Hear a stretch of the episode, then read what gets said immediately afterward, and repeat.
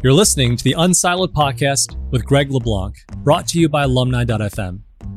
Unsiloed is a series of interdisciplinary conversations that inspire new ways of thinking about our world.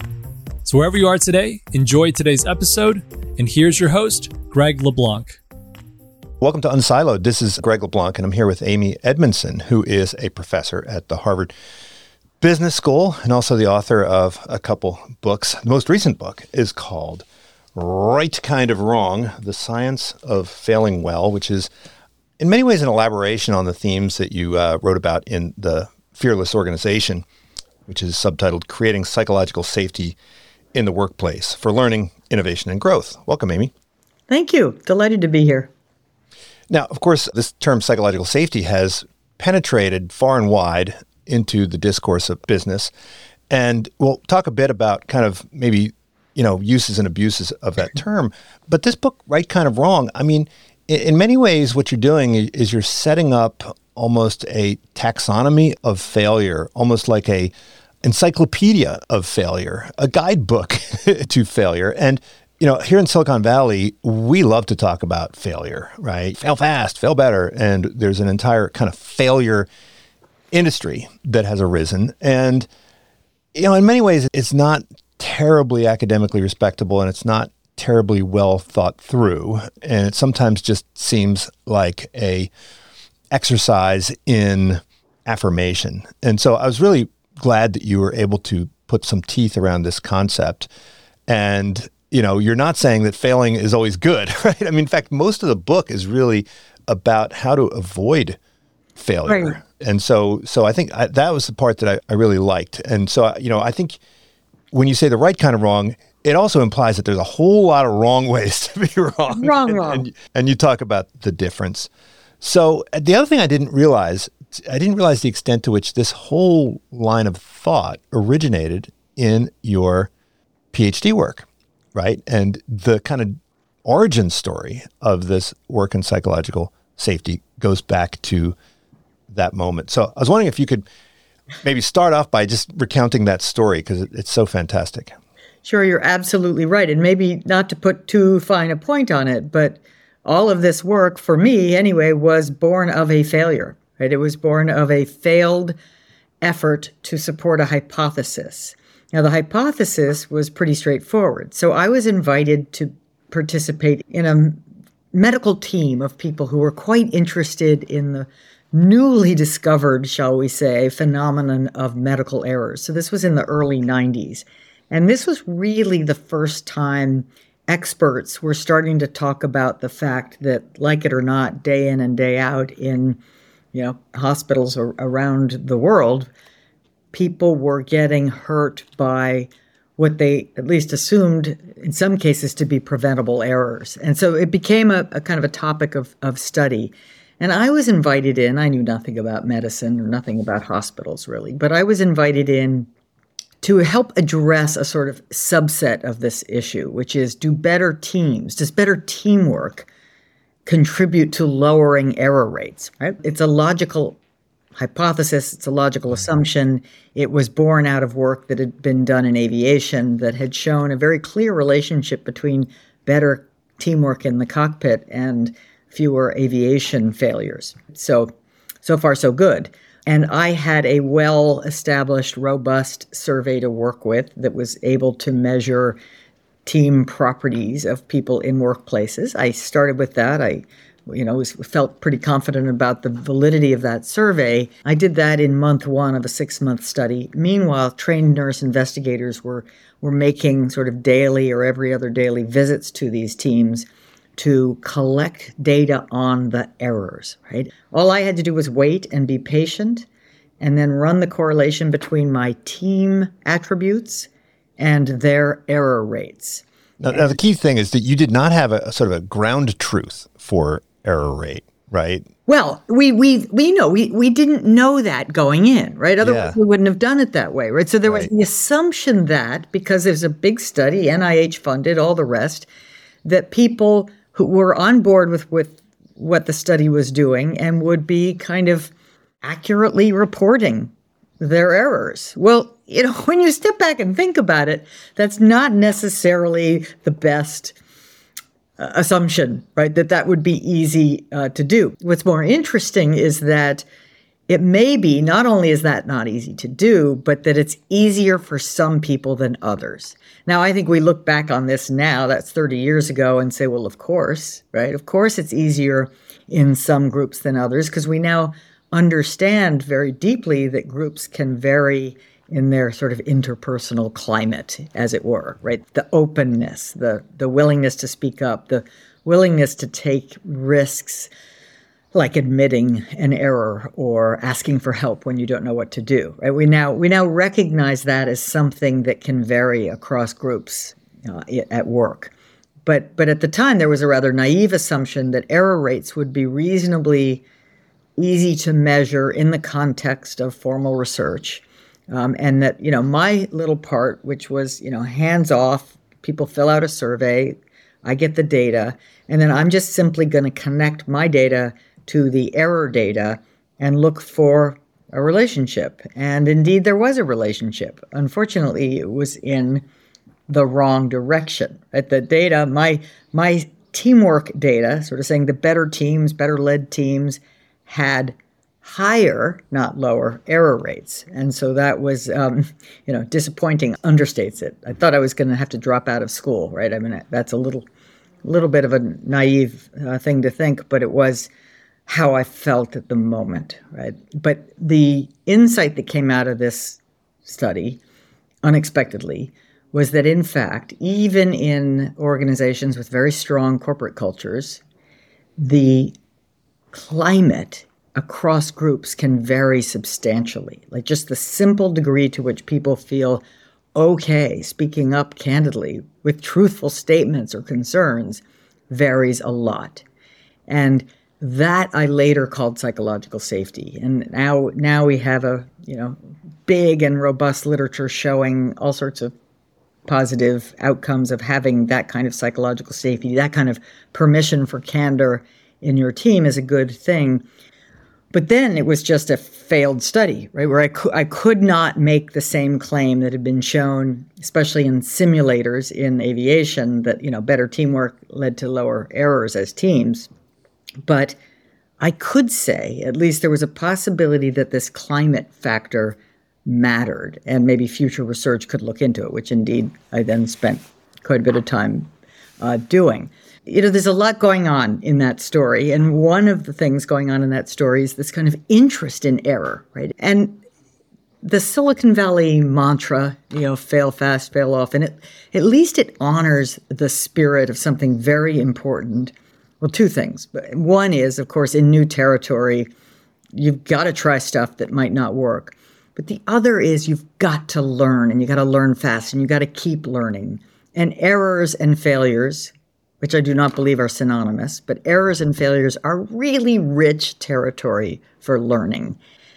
Unfortunately, we don't often do it very well, right? There's there's a whole lot of room for improvement there.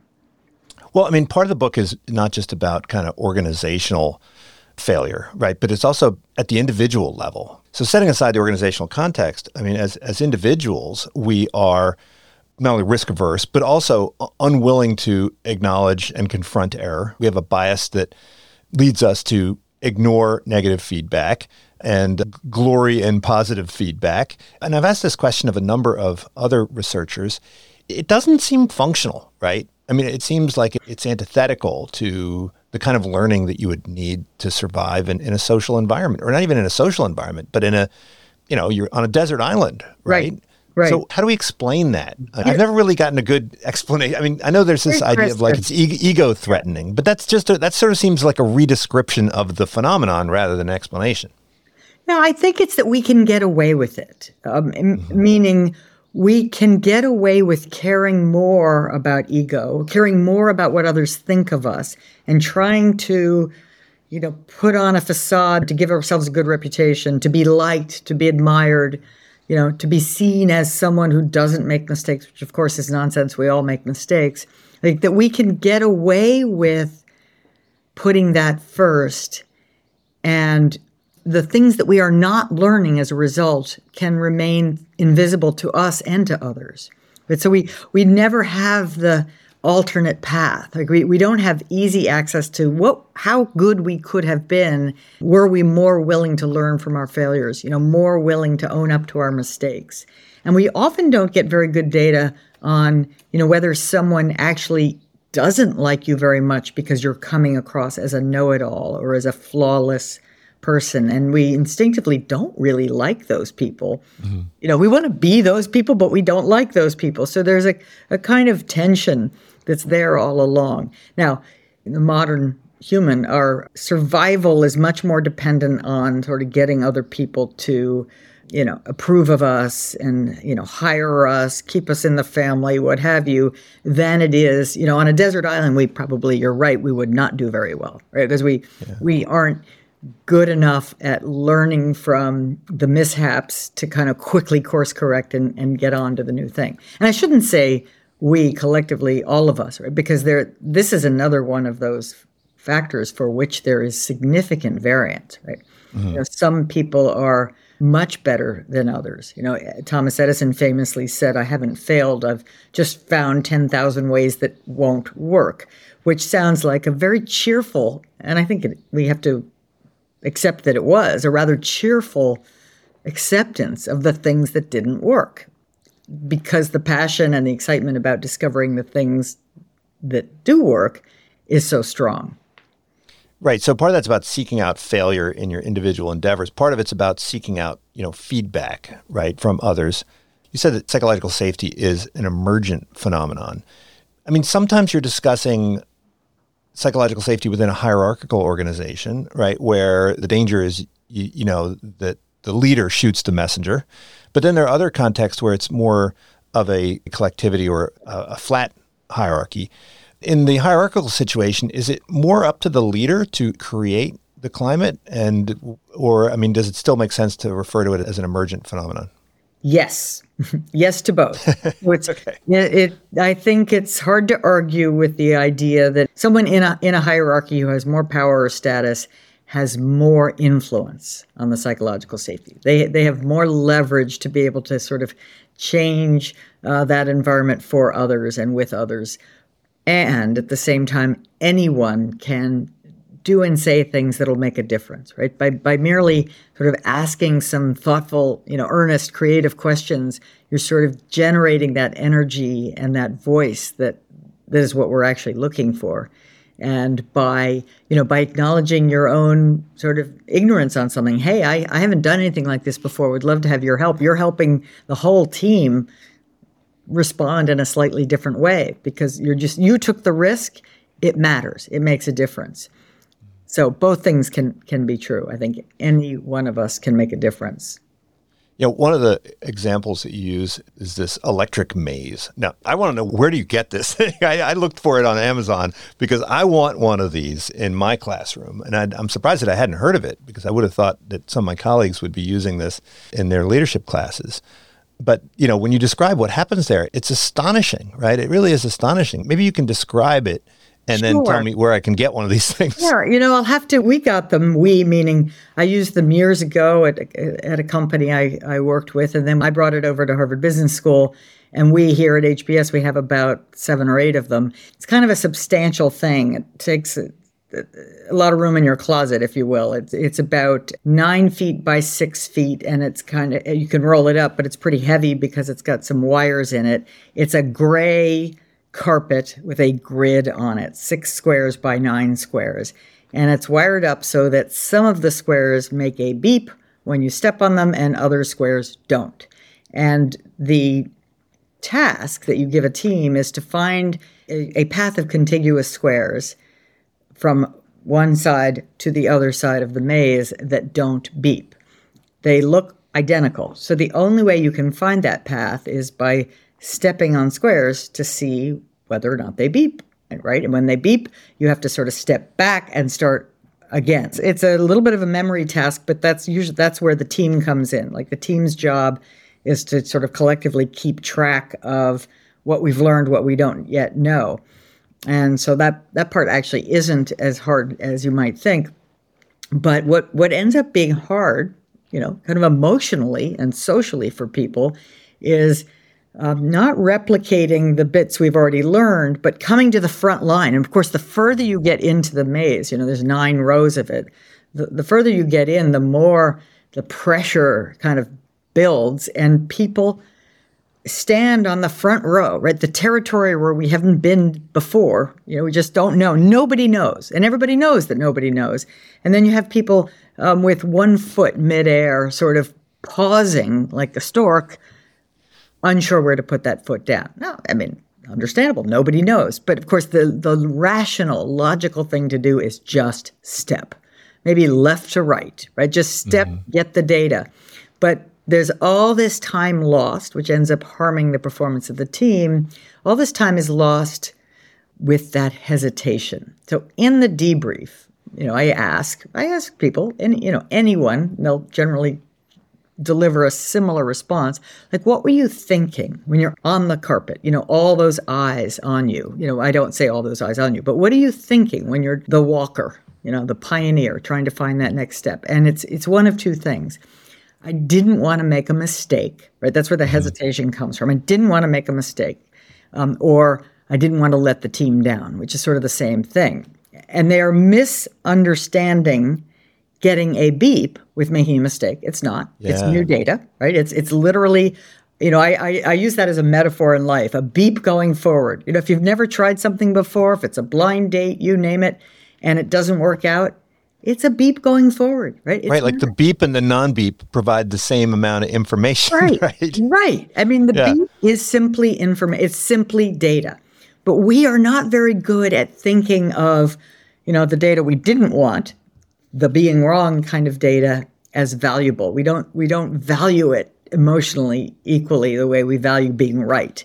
And so there's this just this aversion. It's really a kind of emotional aversion and then a social stigma of being wrong. And so people act in a way that's irrational and gets in the way of solving this sort of simple puzzle quickly because of that natural sense. Well, you mentioned also that the bystanders, they will oh, yes. cheer when they step on a square that doesn't beep, and then they'll kind of be, oh, yeah, disappointed. So that's reinforcing the whole thing, right? So did you ever have some Confederates cheer on the people that no. get the get the beeps and see if that changes that's, the behavior? That's a good idea. That would be a lot of fun to try. I mean, I don't think it would take people too long to catch on. With, oh yeah, of course, it's just data, right? It's right. If we want to crack this code, we've got to get all the data as fast as possible, no hesitation. Right. The one thing you don't want to waste time on, in a way, it's the only thing you have control over is the the hesitation time. Yeah. Well, these, of course, are situations where the stakes involved are relatively low, right? I mean, this is not a landmine, right? you know, where you step on the thing and it blows your leg off. But there are situations where failure could be very yes. costly. And, yes. and, the key is to distinguish. And I think one of the points that you make is that in, in Silicon Valley, sometimes fail fast mistakenly means don't do your homework, right? Don't do your preparation. Right right? And that's clearly an error. And and I remember I don't know if you used the CARTER racing case in any of your classes, I, right? You know, I don't, but I know it well. I use I I use instead an actual transcript where everybody knows what we're talking about instead of uh, tricking them. I just use the actual transcript of the Challenger launch decision the night before the launch and mm-hmm. and just sort of take it apart. Like what's going on here? What are people thinking and feeling?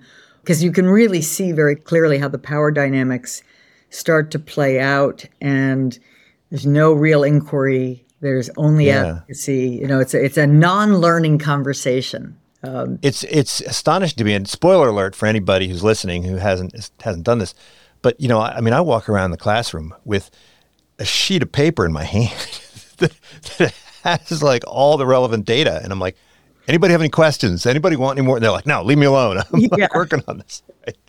and That's it's, right. it's yeah so I think you articulate how context is important. You have, by the way, I'm an aficionado of two by twos, as is any business school instructor, and you have some wonderful two by twos in, in there that I really like. And you know, one of them has to do with safety and standards. And I think a lot of people who ah. misunderstand psychological safety say, "Oh, if you just allow people to fail all the time, or point out failures and you applaud it, then you're basically lowering your standards. And, you know, people need to feel responsible and accountable for the errors that they make. So how do you yeah. kind of disillusion people from that that confusion? Yes, it's such an important question, and my my least favorite sort of misconception of what psychological safety is is that is that it means it it means a lack of accountability or a lack of high standards, or it, it means anything goes, and we're just going to be soft and you know wrap everybody in in bubble wrap, and it's not what it means. It means permission for candor, right? It means permission to take risks, and hopefully, most of those risks will be smart risks. But um, what how I explain this is you, these are two not in practice independent, but in theory independent dimensions, right? There's the dimension of how much do I believe candor is acceptable around here? Is this the kind of place where we are direct and open and quickly ask for help when we're in over our head or not. And then there's another dimension, another sort of managerial or leadership dimension, which is what do we aspire to do? What are the standards? What's our what's our quest for excellence? Is it high or low? And my argument is not only can you have both, you in fact need both. And the higher the uncertainty or complexity or interdependence of your work, the more that's a true statement. Right? The more knowledge intensive, the more your your work requires ingenuity and judgment and, and collaboration, the more you are dependent on both high psychological safety and high commitment to excellence.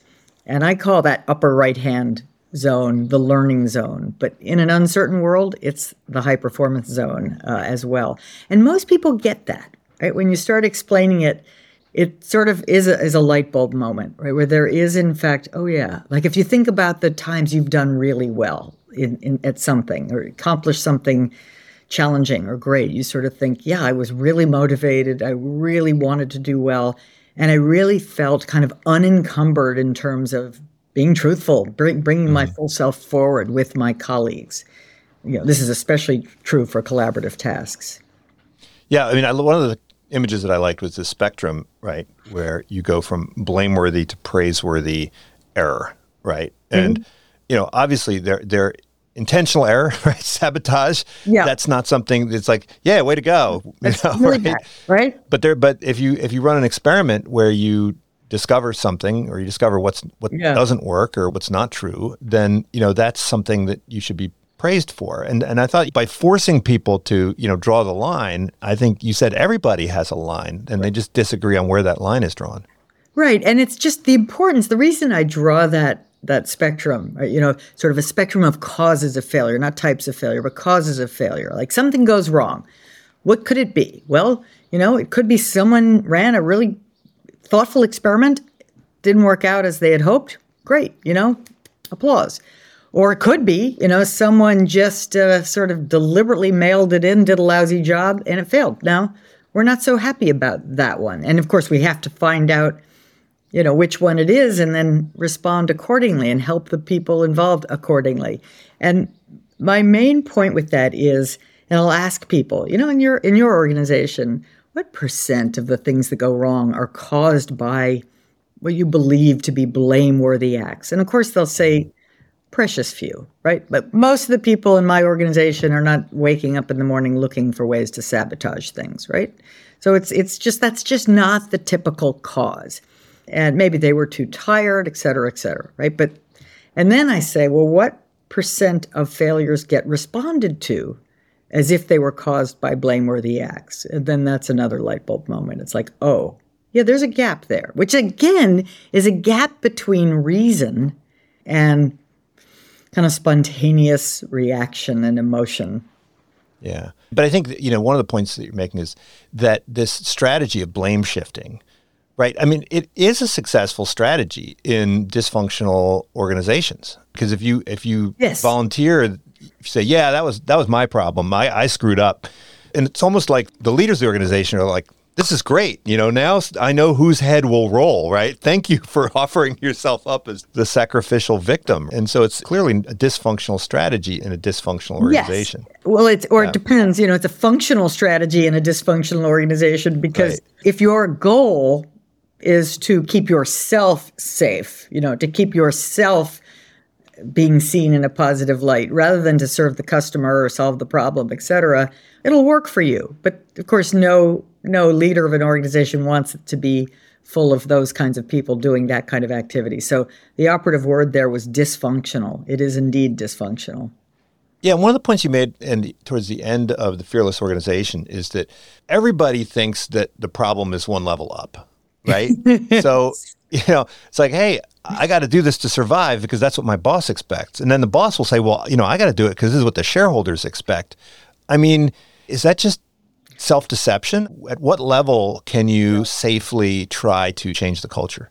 You know, it's it's natural human instinct. It's natural human behavior to look up, right? It may be maybe in prehistoric times our very physical survival depended upon say, the leader of the group, the tribe, what have you. If they liked us, if they found us a sort of pleasant human being, they kept us and we kept we were sheltered and fed, right? But so we I think we have this very deep instinct to pay attention to what's happening above us. And oftentimes, because we're a little judgmental, we will decide that what's happening above us is suboptimal and they don't get it and they're not doing their part to create a you know psychological safety environment or a learning environment. And i say that may very well be true.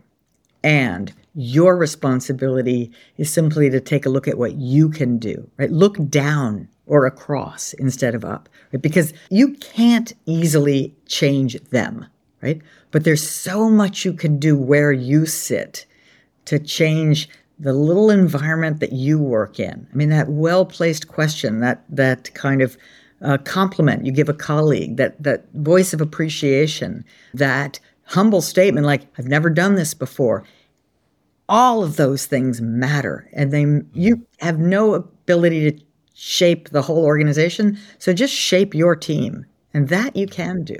Yeah, I think sometimes in business school, we don't teach both sides of the coin, right? So sometimes we teach how to persuade, but we don't teach how to be persuaded. You know, we teach how to maybe give feedback, but not how to take feedback, right? Do you think that, you know, we need to rebalance how we are educating the kind of next generation of leaders? Yeah, I do. I mean, I, I think the leadership doesn't even exist without followership, right? So we've got to be, you know, we've got to be as interested in what everyone does to kind of co-create value. And and you know, some people are in higher levels of leadership than others, but we're all trying to kind of create value for the customers.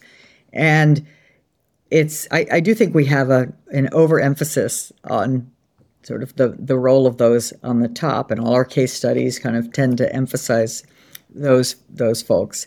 Uh, so we could we could do more, but we can especially do more to keep reminding people of the things they can control, which start with number one, your behavior. That's sort of the number one thing you can control is how you show up, and even that's not easy. But it does matter, right? It can make a world of difference. And two, I think we need to think less about organizations and more about teams because organizations are just made up of teams. And every, if every team does its part, you know, whether it's developing the strategy, deciding on an acquisition, you know, building a product, designing tomorrow's products, right? Every team does its job in the most learning oriented, ambitious way possible. The sum of all those activities will be pretty powerful. Yeah, I love how you told the story about your son who was skiing. you you confessed to uh, wanting to to yeah. I mean, you confessed to like showering him with praise when he he didn't want that, didn't need no. that. No. So I mean, what did you do before? I mean, you had to have done something well, before to create a son who had that hunger for criticism and for you know advice on how to improve. So I should say it's it's a, it was a, a moment of great sort of awakening for me. Um, and I will say, so it was. It, Nick was about eight years old, and you know skiing down the slope. He said, "Mom, will you you know go, go to the bottom, go a little ahead, and and then watch me come down, and then tell me how I did?" Sure, I said. So I I stood there, and down he came. You know, neither of my two sons were particularly expert at this sport, but they were keen learners. And he got down to the bottom. He said, "How'd I do?" I said, "You did great." And he looked at me. He looked at me with immense disappointment, which was like that was the aha moment. He said, Can't you tell me what I didn't do well so I can get better?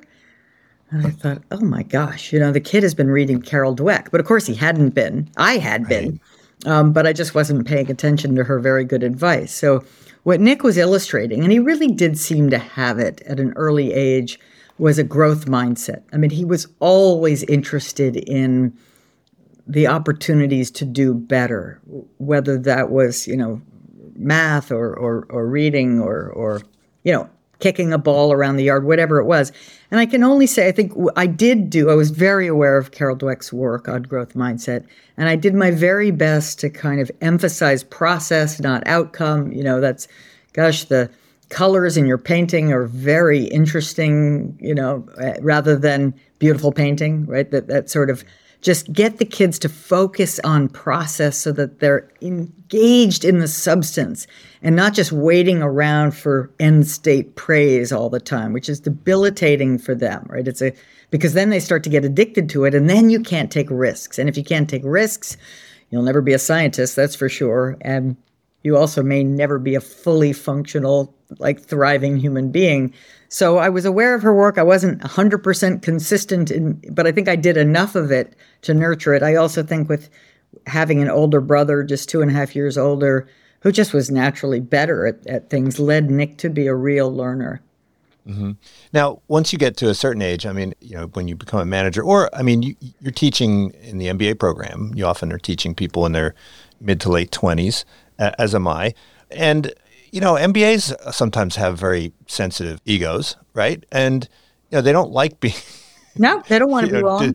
They they don't like being uh, critiqued or disagreed with, particularly True. in front of their colleagues.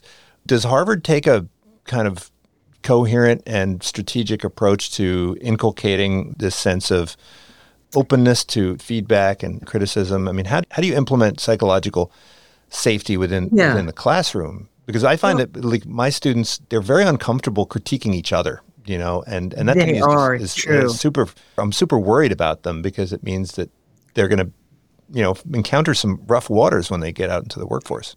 You know, this is so um, such an important point, and I think we we do our best. I'm sure you do as well. Like we're swimming upstream, but we're working really hard at helping people learn from their own and each other's shortcomings, not just you know showing off to prove how smart they are. Mm-hmm. And and I would say I, um, I do this in in two ways, and and one is the intellectual way, which I'll come back to in a second, and the other is the kind of experiential way. To a certain extent, the case method teaching is an experiential way because people will they are required to participate right they must raise their hand and offer their point of view which you know, may or may not be like a really great comment. And they, over time, again and again and again, they get feedback on on those comments, both by what other people say and do, and also by what happens in the subsequent conversation. It's like a flight simulator. Like a flight right? simulator, exactly. Yeah. I think of the I think of the case method as a safe place to make mistakes, and I do often frame it that way. I will say no stakeholder, no no stockholder of any kind will be affected by what gets discussed over the next eighty minutes. Um, no money will lose hands. You know, no no. Um, you know, no lives will be will be lost, especially for teaching, you know, cases from NASA or the hospitals and so on. So this is a place where we can experiment and take risks. So do it here, right? Do it now so that you can internalize the principles of taking those risks and learning from failures. You're also, by definition, learning vicariously from other people's failures and successes, right? So you you get sort of good at that.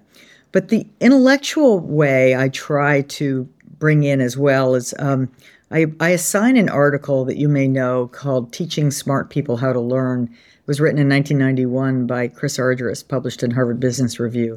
And it's an absolutely magnificent article on this exact point that you raised, which is the high achievers, the kinds of young people that we teach, are sometimes the most, I mean, ironically, the most allergic to failure because they've had nothing but uh, success. And in, in that article, you know, he says he says something like, because many professionals and you know MBA students, young consultants, young professionals are almost always successful. They have rarely experienced failure. And because they've rarely failed, they haven't learned how to learn from failure.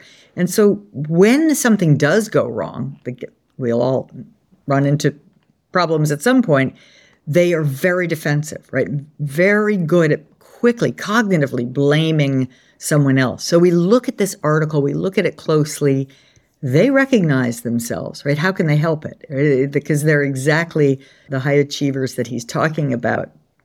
And they can appreciate, you know, because they're not in the hot seat in that moment. They can kind of appreciate that, yep, they're in that camp. And and Argyris describes the fact that the programming they've put in their heads over time, this kind of is non it's it's explicitly non-learning. Mm-hmm. And it is not going to help. It's gotten them this far, but it won't help them get where they really want to go. So they have to be able to really relearn how to learn.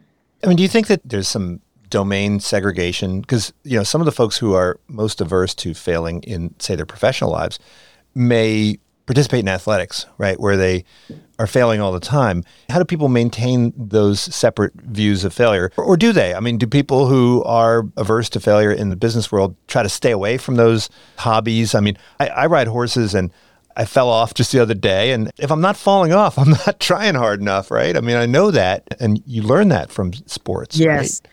Well, you know, there's some evidence. I don't know how robust it is, but there's some evidence that people who participate in, in sports, especially team sports, but I think any kind of sports, are less allergic to failure, right? And and more just a little bit they have a little bit more of a robust failure muscle, right? Because clearly mm-hmm. you're you're in sports, you're failing all the time. You're failing some percentage of the time. I'm yeah, there's only one champion in every right. well, well I don't know. Champion, you know, I, I, I maybe not anymore. Maybe everybody gets a blue ribbon.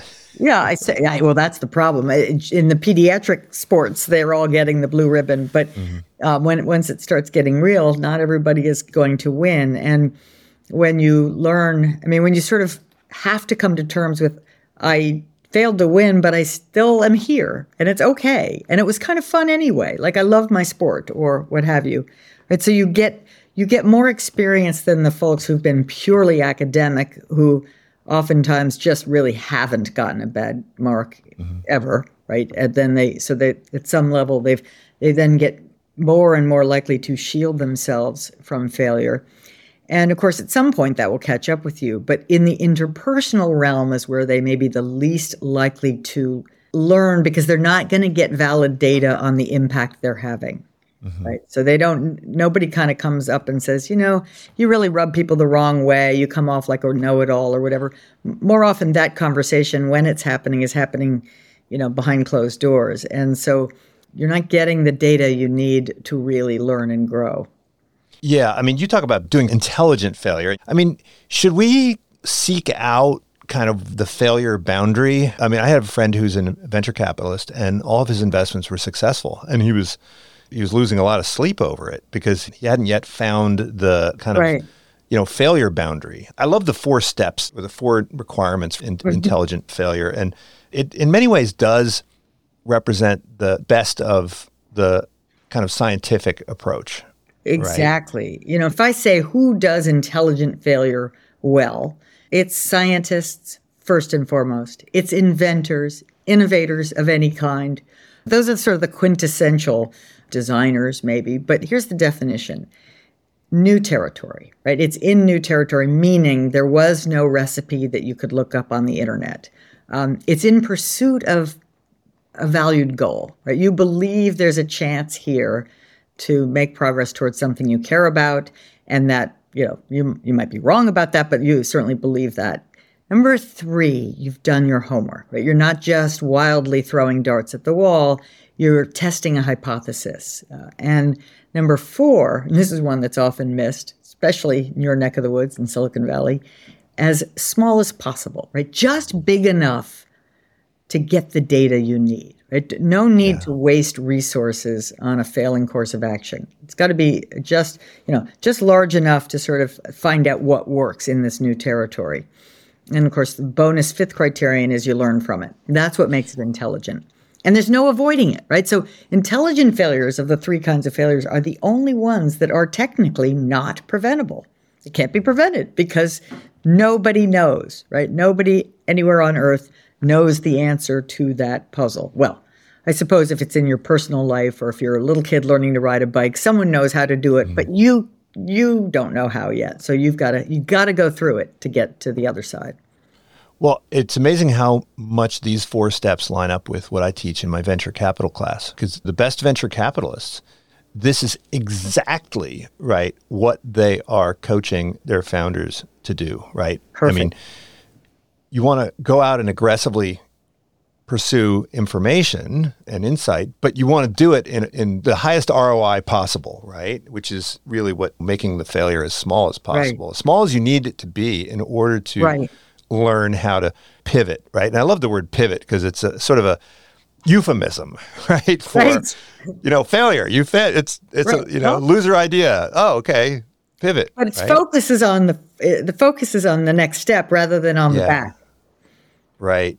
Now, the other two by two that I really liked was the one that you, I don't know, Charles Perrow probably never had this two by two in his book, but you. He, he has the two by two, it. but not with the names I put in the quadrants.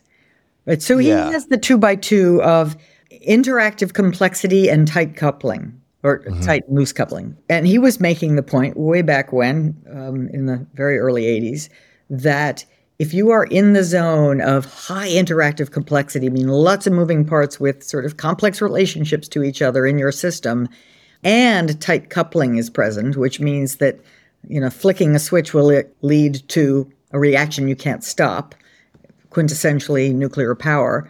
Then that's just a very, very dangerous place to be. So you should sort of shy away from designing systems with those two properties. I was intrigued by that two by two back in graduate school because of this problem of medical error. I thought, well, if you know, if hospitals have high interactive complexity, and they do, and tight coupling, we're screwed. But what I realized upon deeper thought is that the coupling is quite loose, meaning if you write a wrong order and you're the physician, and I'm the nurse who's going to take it to the bedside, there's a whole lot of room right there for me to catch and correct your wrong order. Or the pharmacist fills the wrong order again. There's there's usually so many steps and, and interactions that each of those is an opportunity to disrupt right it's not it's not a machine that sort of makes it just happen so the danger zone i figured isn't really where where healthcare lives so i labeled the other quadrants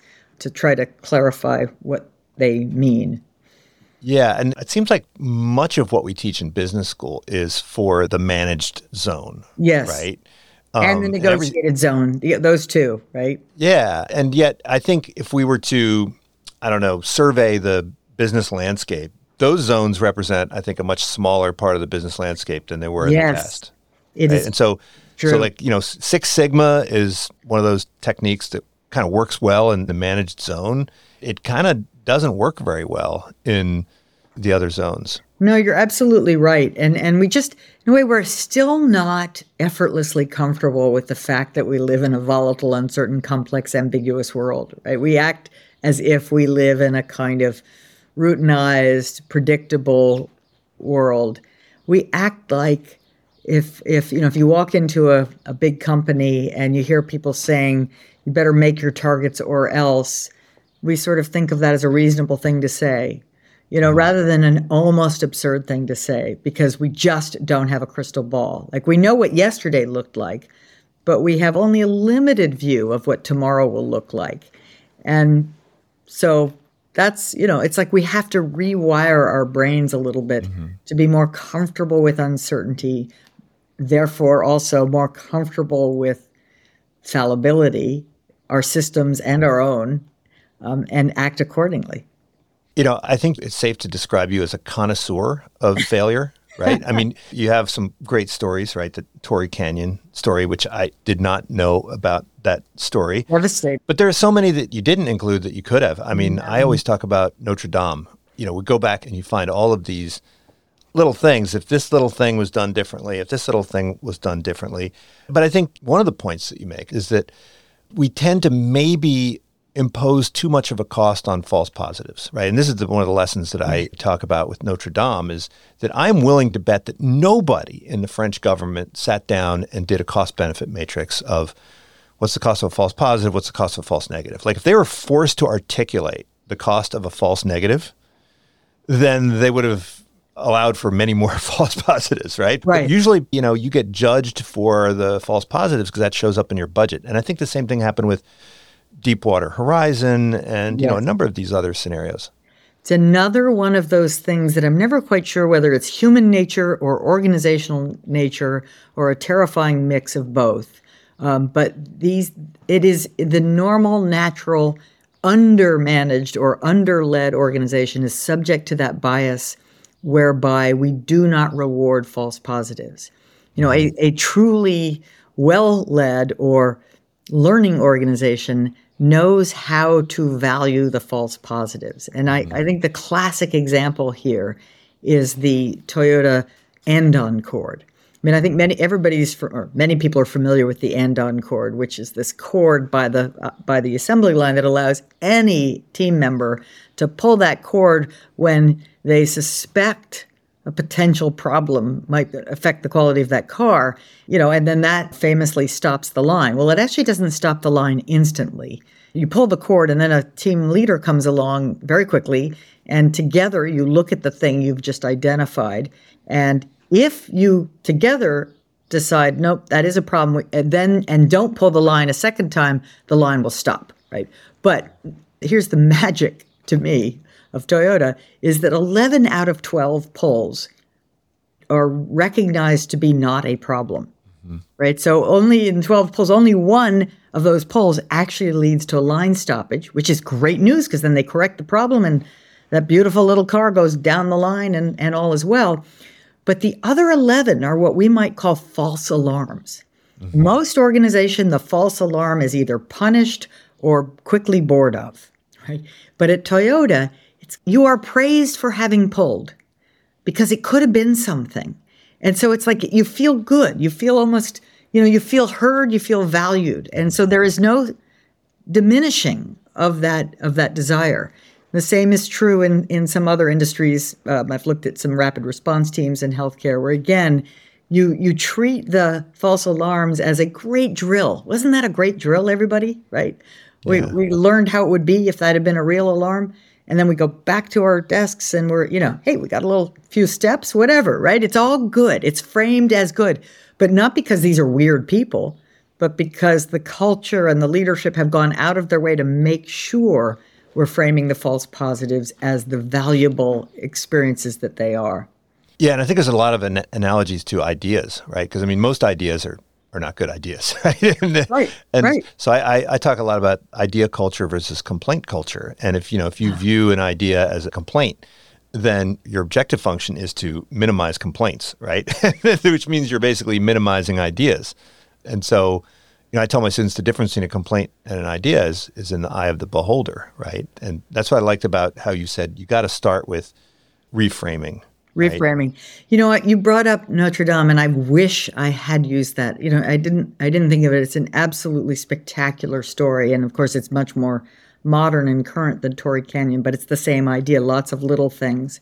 Yeah. i'm thinking now i've been thinking about this a lot because of course the book is is done right? So i can't fix the book but what's the value i've been asking myself in kind of continuing to collect a rich mm-hmm.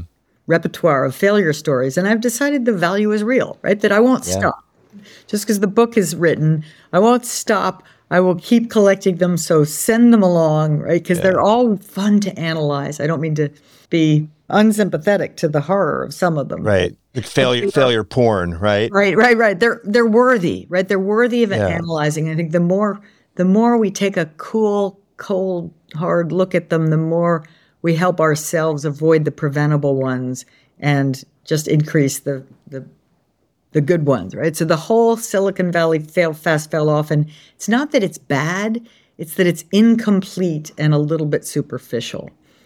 Yeah. I mean, Silicon Valley Bank is another great example. I mean, I, I think we'll learn more. The historians will dig into it. But for me, as somebody who teaches a course on banking, and we spend the first month of the course on duration, it's impossible that there weren't people at the bank who were looking at the balance sheet saying, hey, this is not right. you know, I took banking 101 in school, right? And but what was preventing them from and I don't think it was psychological safety. I mean, yeah, or it could it could have been fear or but it's also I think there's a sense of like conformity and team cohesion is sort of a more I guess surreptitious form of Absolutely. You, know, you don't want to rock the boat. It's not like people are going to punish you, but no. they're just going to be You're like, well, why, why are you being a negative Ned? You right. know?